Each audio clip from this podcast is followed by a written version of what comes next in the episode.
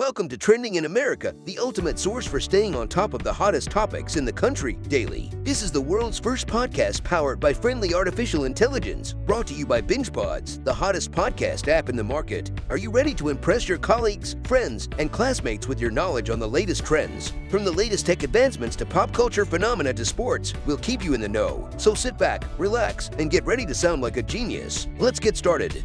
Ladies and gentlemen, the Bahrain Grand Prix was a race to remember. While Max Verstappen took the checkered flag, it was Fernando Alonso's astonishing podium finish that stole the show. It was a thrilling day for Alonso, who had just made his debut with the Aston Martin team. The excitement around the team's new car had been building all week, and Alonso's performance proved that the hype was justified. As the oldest and most experienced driver on the grid, Alonso is always fun to watch when he's behind the wheel of a competitive car, and Sunday evening was no exception. Alonso's performance was nothing short of spectacular. He made some superb overtaking moves throughout the race, showing off his racecraft and cunning in every lap.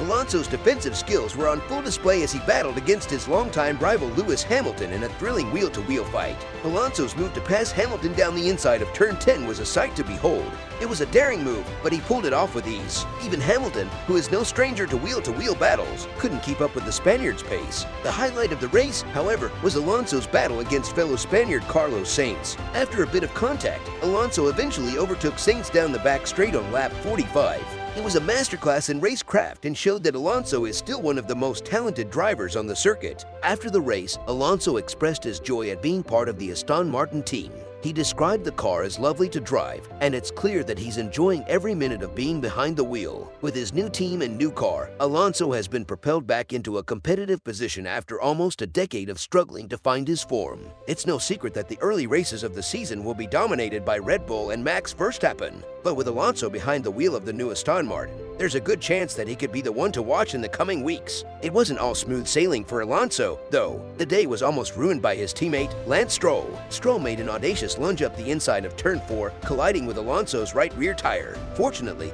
both cars escaped without damage and were able to continue racing. Stroll's recovery was impressive. Max Verstappen, of course, was in a league of his own throughout the race, other than a few concerns about his downshifts. Verstappen's race was drama-free. Red Bull looked comfortably better than the rest, and Verstappen's two-time world champion status was on full display as he crossed the finish line but it was Alonso who stole the show.